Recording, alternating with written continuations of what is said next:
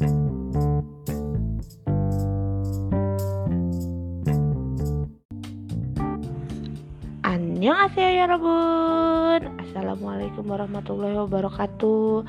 Balik lagi di Ngaliu Ngabuburit bareng Hallyu Ranger.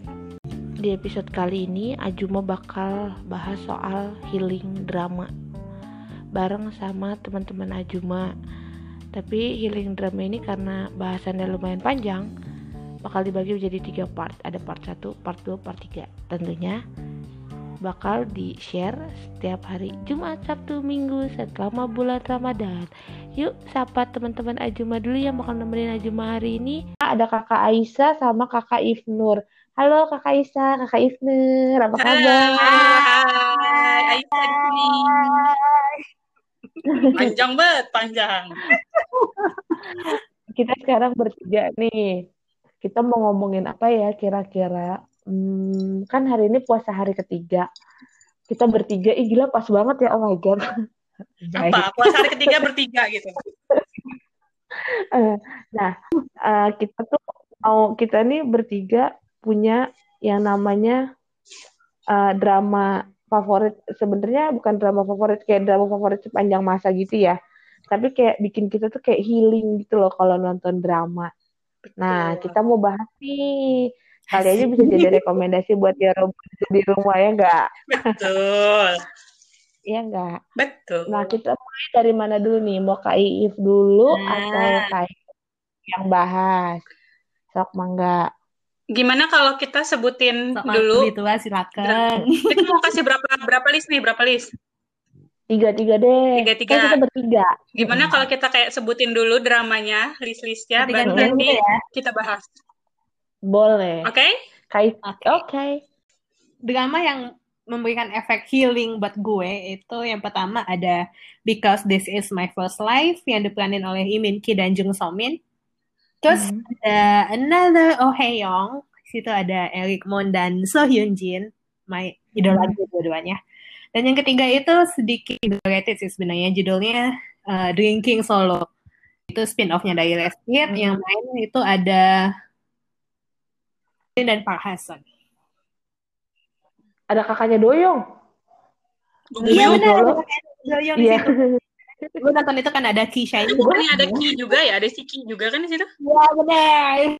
Iya. Ya Ki Shine. Gue kalau denger gue kalau denger Gongmyung, gue kalau denger Gongmyung tuh gue yang gue inget, yang gue inget tuh Doyong. kenapa? Gak tau kenapa gue jadi nyebutnya ih kakaknya Doyong. Hmm. Oke. Okay. Gong ah. Aisyah. Siapa sih namanya? Go. Udah nih, gue nih sekarang. Iya, uh -uh. Oke. Okay. Uh, eh, gue juga uh, kalau disuruh milih tiga drama yang paling healing, uh, kebetulan mm -hmm. nih, if eh mungkin karena kita seumuran mm -hmm. ya, nomor satu gue juga sama because this is my first life. Karena nanti karenanya dibahas lah ya. Pokoknya nomor satunya uh, because this is my first life. Terus nomor duanya itu Replay 1988. Terus yang ketiganya uh, itu ada It's Okay That's Love yang mainnya Gong Hyo Jin sama Jo In Sung. Terus yang ada Kwang Soo-nya juga pokoknya tentang mental health gitulah intinya. Mm -hmm. Mohon maaf nih ada bocor suara handphone. Gak apa-apa, gak apa-apa. Gak apa-apa ya. Ya itu tiga drama gue. Nanti alasannya kita share lagi ya. Kalau gimana Han? Mbak Hana? Kalau gue pertama sih gue nggak tahu ya itu sebenarnya ngasih efek healing apa enggak tapi kayak nih drama tuh pasti gue tonton gitu hmm. pasti apa pun yang terjadi ketika gue lagi bosen sama berbagai jenis drama yang ada gue pasti nonton tiga drama ini hmm. Gak sih sebenarnya nomor satu yang pasti gue tonton tuh Princess Hours hmm. Ji Ji Hoon sama siapa tuh cewek itu namanya Yun Yun Hee Yun Hee Yun Hee uh -uh. Ya, itu. Terus sama gue Mas Lusa, gue suka This is eh It's Okay That's Love. Hmm. It's Okay That's Love karena tuh gue nggak tahu ya drama itu menurut gue pesannya dapet. Yeah. Oke, ntar aja bahasnya. Hmm. Yang ketiga tuh Playful Kiss. Tapi kalau Playful Kiss tuh sebenarnya gue suka semua versi hmm. dari kan itu kan sebenarnya hmm. drama Jepang. Jepang. Ah, drama Jepang Naoki kayak Ah, itu sebenarnya drama Jepang. Jadi tuh karena di sini kita bahasa Korea ya udah gue bahasnya Playful Kiss aja. Sebenarnya gue Itazuranakis semua versi itu gue tonton sampai versi Cina, gue tonton sampai versi Indonesia, Indonesia yang main. Anjir Indonesia. Tapi yang kemarin yang, yang filmnya lo nonton kayak main uh, Dylan Wong. Gue nonton jangan sedih, gue nonton, gue nonton Indonesia semua. nonton nggak? Oh, nonton Agnes Monica sama Agung Dama Agung Damadi ya, Agung Dumadi, nah Agung gitu. Dumadi. Terus Anjir Mendumadi dong. Kak, ketahuan banget umur lo, lo nonton cinta apa ciuman pertama ya sama yang satu lagi tuh ini siapa tuh namanya? Hmm. Ada tuh versinya si Ayu Dia Bing Slamet, tapi gue lupa cowoknya siapa. Iya, gue Itu tahu. tuh iya dia remake versi Taiwan kalau yang itu. Kalau yang Agnes di Jepang. itu Zeranakis, ah ah, itu Zeranakis yang tahun 98 itu. Hmm. Anjir, ketawa banget Ketawa ya, ya. Allah. Ya nggak apa-apa. Coba. Ya. Coba kalau dari Yves lagi, kenapa lo suka banget sama Because This Is My First Life? Ntar lo sambungin, Sa. Kenapa tuh lo suka Oke boleh. drama? Because Mm-mm. uh, sebenarnya sih kalau buat yang udah nonton Because This Is My First Love ini terutama Mm-mm. Pokoknya udah berumur sekitar 20 akhir dan 30-an awal itu bakal merasa relate banget sama ceritanya sih. Karena Betul. itu tuh kayak uh, ketika lo tuh melewati masa remaja gitu, SMA, kuliah, lo Mm-mm. kan pasti kayak punya Mm-mm. keinginan gitu ketika lo udah dewasa lo tuh pengennya jadi apa. Kita kan si uh, ini tuh namanya si uh, Yoon Ji dia kan pengen banget jadi penulis skenario sukses which is itu kayak keinginan gue juga kan gue kan pengen banget jadi penulis gitu Mm-mm. tapi in reality ketika lu udah berusia 30 dia tuh belum jadi apa-apa gitu. Wah, kayak banyak realita yang dihadapi itu nggak sama dengan ekspektasinya dia punya selama ini ada satu episode yang itu tuh menurut gue tuh sangat emosional eh, episode-episode awal ketika Mm-mm. eh, si Yoon Ji Ho ini di terminal dan dia ngeliat koper dan dia eh, ingat lagi Mm-mm. ketika dia pertama kali bawa koper itu ketika dia baru sampai di Seoul Hmm. itu tuh kayak Mm-mm. kopernya masih shining, masih mengkilap, masih bagus lah gitu kopernya. Dan 10 tahun kemudian dia Mm-mm. duduk di tempat yang sama, masih membawa koper yang sama, tapi kopernya itu udah rusuh, udah lecek, udah banyak tambalan sana sini. Dan itu tuh kayak Mm-mm. sebuah kehidupan gitu loh, kayak ketika lo berumur 20, seakan-akan semuanya itu shining gitu loh, kayak Mm-mm. semuanya nggak, semuanya itu masih cerah, masa depan lo tuh cerah gitu. Ketika lo udah berusia 30, Mm-mm. lo tuh udah mulai kayak enggak loh itu tuh enggak sepet enggak semua ekspektasi lo itu akhirnya lo tuh bisa terwujud gitu. Jadi kayak Betul. itu tuh serasa sebuah tamparan sih. Kayak eh, oke eh, ketika lo udah berusia 30 dan ketika lo ngerasa kayak hidup lo tuh nggak ke mana-mana ya udah Hmm. nikmati aja. Karena sesuai judulnya ya ini tuh hidup lo. Lo tuh pertama kali mengalami itu. Ini tuh pertama kali lo mengalami usia 30 ya udah nikmati aja nggak usah lo khawatir lah masa depan itu kayak gimana itu sih yang bikin gue suka banget sama satu lagi tuh karena kan si Yo ini ceritanya perantauan ya anak Hmm. dari kampung Mm-mm. akhirnya bisa masuk Seoul University gitu tuh kayak gue ngerasa kayak iya gue juga dari Mm. kampung yang nggak mungkin ada orang kampungan di kampung gue tuh juga sangat sedikit yang akhirnya bisa masuk UI gitu loh jadi Hmm. kayak gue ngerasa Mm-mm. gue tuh Yoon Ji Ho gue tuh bahkan pernah bikin di blog yang judulnya adalah tujuh hal yang membuat aku merasa seperti Yoon Ji Ho di Because This Is My First Life Cool. sih kenapa gue Segitunya ya. Because This Is My First Life tuh kayak semacam eh, autobiografi kali ya Iya iya iya. Aisyah Kalau lo, Sa, kenapa kita kan seumuran ya kalau Iya. lo drama ini tuh gimana? Betul. Jadi itu kan dramanya tahun 2017 ya. 2017 itu berarti umur gue tuh 29 mau menjelang 30 kan.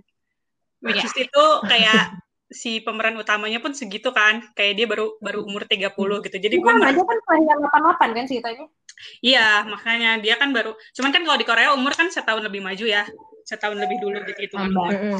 Gua, jadi gue seumuran gitu ya, dan di seumuran itu tuh gue merasa hmm, ada di fase yang sama dengan dia gitu loh. Seperti yang tadi If bilang kayak Hmm. di umur 20 itu, Mm-mm. eh gue itu kan orang Bandung, gue ke Jakarta umur 22 kayak 21 22 gitu kan. lulus kuliah ya Mm-mm. Iya pokoknya lulus kuliah nggak lama. Terus gue ke Jakarta dengan tau lah umur 20 punya banyak mimpi gitu ya, punya banyak cita-cita, gue pengen gini gini gini gini, pengen gini gini, gini. pengennya nanti di umur 30 gue udah settle, gue udah punya tempat tinggal sendiri, gue udah punya ini sendiri, udah punya udah pernah main ke beberapa negara, udah pernah apa gitu kan. Itu kayak semuanya tuh kayak cita-cita gitu. Terus Iya sebenarnya tuh ada ada ada dari beberapa cita-cita gue itu yang terwujud tapi saat gue nonton drama ini gitu kan dia strugglingnya adalah pertama dia di situ mencari tempat tinggal kan dia nggak Iya, dia tuh dia pertama dia karirnya nggak bagus kedua dia nggak punya tempat Mm. tinggal sampai akhirnya dia terpaksa kawin Mm. kontrakan biar dapat tempat tinggal terus Iya, kayak benar. gue kayak meras gue nggak kawin kontrak sih beb cuman maksudnya gue tuh kayak ada di, di situasi yang sama gitu maksud maksudnya kayak karir gue juga gini-gini aja. Maksudnya gue bukan orang yang terlalu ambisius kayak pengen naik jabatan enggak. Gue cuma pengen punya kerjaan yang membuat ya. gue merasa senang selalu gitu ya. Tapi maksudnya gue kan dulu kita dulu kan kerja di majalah ya If gitu. Maksudnya kerja di majalah itu tuh adalah sesuatu yang membuat gue happy gitu. Sampai akhirnya terjadi Mm. Apa digitalisasi yang membuat gue tidak bisa mendapatkan kebahagiaan itu dan gue harus menghadapi realita kalau ya lo nggak bisa diem di satu pekerjaan itu ya lo harus caps kalau lo mau menghasilkan lebih dan mengejar sesuatu yang ingin lo dapatkan gitu kayak gitu gitu loh Mm. kayak maksudnya kayak itu tuh kayak drama itu tuh 2017 tuh gue resign kerjaan kan resign kerjaan Mm. terus sempat vakum tiga bulan baru dapat kerjaan lagi tuh akhir 2017 jadi gue waktu itu kayak keadaannya kayak memang lagi apa ya jadi kayak fase hidup gue tuh lagi ada fase baru gitu loh kayak ganti kerjaan terus kayak ngeliat si pemeran utamanya tuh kayak oh dia juga gak punya rumah gue pun sampai sekarang masih belum punya rumah gitu kalau pulang ke Bandung tinggal di rumah Hmm. orang tua di Jakarta ngekos gitu saat mau balik lagi ke Hmm. Jakarta pun gue harus repot nyari kosan gitu-gitu kayak Wih, kok Hmm. gue merasa kayak sangat relate gitu ya dengan sosok si cewek ini gitu. Maksudnya apa struggle-nya dia tuh struggle-nya gue juga gitu. Apa yang gue alamin dari masalah kerjaan masalah tempat tinggal. Cuman masalah cinta Hmm. enggak sih. Maksudnya gue nggak punya pilihan dia sih ketemu cowok ya gue kagak gitu. Jadi kayak yang relate-nya masalah kerjaan dan ya itu cita-cita itu sih saat dia sih mungkin enaknya kayak dia bisa akhirnya dia bisa apa ya kayak mewujudkan lah dia untuk jadi penulis gitu dia dapat eh, kesempatan untuk itu gitu. Kalau gue merasa kerjaan gue sampai sekarang gini-gini aja gitu jadi kayak ya tapi harus tetap bersyukur ya beb. Gitu terus kayak Nah, ya itu sih gue merasa kayak 2017 itu gue mengalami berbagai perubahan dan gue nonton drama ini gitu ya gue tuh kayak merasa kayak sempet kayak merasa anjir gue juga gagal karena gue merasa si tokoh itu dia merasa gagal kan gitu kan. Gagal dengan Iya. hidupnya dan dia struggling kesulitan. Gue pun merasa seperti itu apakah gue juga merasa gagal gini-gini tapi terus dialog-dialog di drama itu gue lupa sih detail dialognya kayak gimana. Intinya dialog-dialognya itu kayak heal, he- healing pupuk diri sendiri gitu loh. Dia tuh kayak pupuk diri sendiri gitu kayak ya udah lo tuh maksudnya ya kayak lo tuh mungkin nggak bisa dapetin apa yang lo mau lo mungkin sekarang kondisinya harus terpaksa kayak gini untuk melakukan apa ya untuk mendapatkan yang lo mau gitu. Tapi ya nggak apa-apa toh lo belum pernah mengalami ini kan. Jadi ini tuh kayak fase lo belajar dalam hidup gitu loh. Kayak nggak ada orang yang mengalami ini dua kali. Jadi kayak ya itu gitu. Ini tuh hidup pertama lo ya lo pasti akan membuat kesalahan gitu. Lo pasti akan harus struggle untuk mendapatkan apa yang lo mau karena lo belum pernah mengalami ini. Jadi lo nggak punya contoh lo nggak punya pengalaman untuk jadikan pegangan gitu. Jadi ya gue merasa itu kayak healing aja ke diri gue. Jadi kayak kayak puk-puk diri sendiri juga kayak oh ya udah nggak apa-apa. Kalau misalkan gue sekarang keadaannya seperti ini ya gue struggling seperti ini gitu nanti ya akan ada perbaikan gitu. Karena ya ini hidup pertama gue memang seperti ini gitu. Karena semua orang mengalami hidup pertamanya dia gitu. Jadi kayak ya healing aja sih buat gue kayak gitu. Hmm, kayak serasa kayak eh, ketika nonton itu tuh lo serasa kayak mendengarkan seseorang bercerita soal hidupnya dan lo Iya, ngerasa kayak oh iya gue juga ngalamin itu. Eh ternyata gue sendiri. Ternyata di luar sana juga ada yang kayak gitu gitu. Dan bahkan eh, Iya. teman-temannya si Yoon Ji Ho ini kayak si Woo atau si yang orang itu kan mereka juga punya masalah sendiri gitu. Dan eh, mereka pun juga strugglingnya sama. Eh Hmm. mungkin strugglingnya beda gitu. Tapi ya udah semua orang tuh juga kayak punya Bener. masalahnya sendiri gitu. kayak gue ada tuh satu Hmm. dari drama itu yang itu ada di catatan gue sih selalu gue baca Uh, dunia ini dunia ini nggak akan menjadi tempat yang paling baik Hmm. paling baik karena ya hidup kita nggak akan pernah berubah menjadi baik. Kita sebaiknya nggak melihat masa depan yang baik itu seperti apa sih, tapi harus kita lihat itu adalah mencoba hidup di masa sekarang dan menghindari hal-hal buruk yang mungkin saja mm -hmm. akan terjadi besok. Jadi daripada kita harus khawatir masa depan yang abu-abu itu kayak gimana, ya kenapa nggak living in the moment sambil kita berusaha untuk uh, besok menghindari hal-hal buruk yang mungkin akan terjadi besok. Itu tuh ngerasa kayak sebuah tamparan sih kayak ke gue tuh kayak nggak sayang ya udah uh, nikmati aja. Ini pengalaman pertama lo. Ketika semuanya nggak berjalan sesuai dengan yang lo harapkan mm -hmm. ya nggak apa-apa. Nggak ada yang salah dengan itu.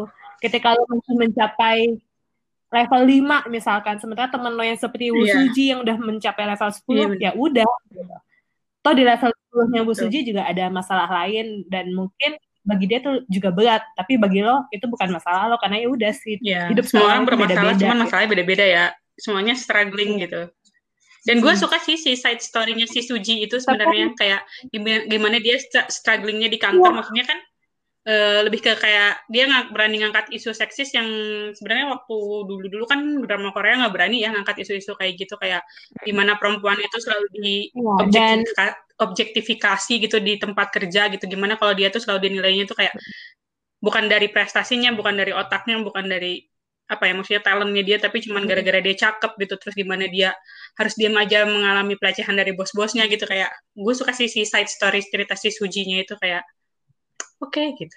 Hmm. bagus. Tapi gue gak suka ceritanya ceritanya siapa? Kok gue lupa ya? dia ceritanya yang mana ya?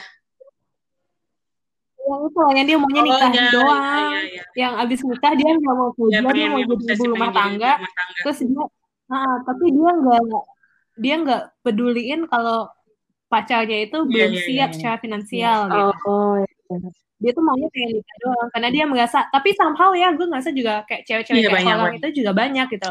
Cewek ngerasa oh, gue nggak sepintar Suji, gue nggak seambisius Suji, gue juga nggak sepintar dan sekreatif uh -huh. Jiho gitu. Yang gue ngerasa gue gak punya apa-apa, jadi ya udah yang gue punya cuma gue cuma ya gini aja jadi gue mau ya udah gue nikah ya, aja deh gitu pacarannya kan udah lama kali ya jadi dia tuh nganggapnya kayak udah settle dari yeah. awal gitu maksudnya karena pacarannya udah lama ya ujung-ujungnya mau nggak mau nikah gitu kayak nggak ada dia tuh nggak menganggap hmm. ada cabang lain gitu loh dari situ dari hubungannya dia hidup dia tuh ya udah gitu gue lulus kuliah dia nggak kuliah sih ya kayak dia uh, dia kerja terus gue pacarannya udah tujuh tahun ya udah abis ini gue nikah apalagi mm -hmm. sih gitu tapi dia tuh juga nggak nggak peduli gitu loh sama finansial si pacarnya ini kan ya. yang cowoknya kasihan sih. uh, jadi kayak yang hmm. walaupun gue nggak suka dengan cerita si Holang tapi gue ngerasa kayak cewek-cewek yeah, kayak Holang ini tuh juga banyak gitu. Di situ sebenarnya tuh juga sentilan sih kayak uh, kalau lo yang gimana lo dan pasangan lo berkompromi soal pernikahan gitu loh. Kayak si Holang itu maunya nikah gitu. Tapi uh, eh, gue lupa ya nanya itu entah si Namsehi ini atau siapa gitu nanya. Sebenarnya kalian berdua itu udah pernah membahas soal Belum. konsep pernikahan gak sih? Dan itu tuh nggak yang ada tuh cuma si yeah. orang pengen nikah udah. Dan itu kan banyak kejadian di pasangan-pasangan yang lo mungkin ngeliat mm -hmm. itu sih di teman-teman lo gitu yang pengen nikah gitu. Tapi sebenarnya dia dan pasangannya itu belum pernah membahas secara berdua benar-benar ngebahas konsep pernikahan apa, apa yang kayak mau gitu. Atau jangan-jangan selama ini yang mau nikah tuh cuma lo doang. Sebenarnya pasangan lo enggak. Itu yang terjadi sama si orang. Dan itu tuh uh, beneran ada juga yang kejadian kayak gitu gitu. Betul. Iya sih. Betul. itu kalau gue lihat jadi kayak kalau gue lihat dari cerita lo berdua nih ya ya emang sebenarnya di Because This Is My First Life kalaupun gue nonton ya makanya gue nonton cuma beberapa episode sih gue liat di hmm. TV terus kayak dan emang bener sih emang bener. Itu ngimpact banget. Jadi kayak kalau emang kalian pengen nonton ya buat kalian-kalian yang umurnya masih 28, 29 yang ketika mau memasuki 25 usia ke atas 27 ke atas lah 25 biasanya 27 tuh udah mulai uh, struggling nah, Iya bener banget. Udah mulai goyang. Nah, eh tapi gue baru sadar yang... sama kehidupan tuh 2029 loh.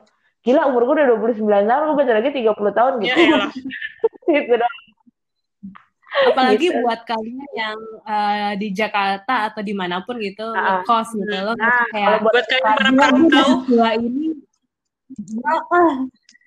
soalnya itu juga kayak semacam menyentil gitu loh soal properti yang mahal gitu Iya. anak-anak dengan kehidupannya bisa membeli properti Gimana gue kayak- sekarang sudah pada titik kayak- pasrah gue nggak akan bisa beli rumah. gitu.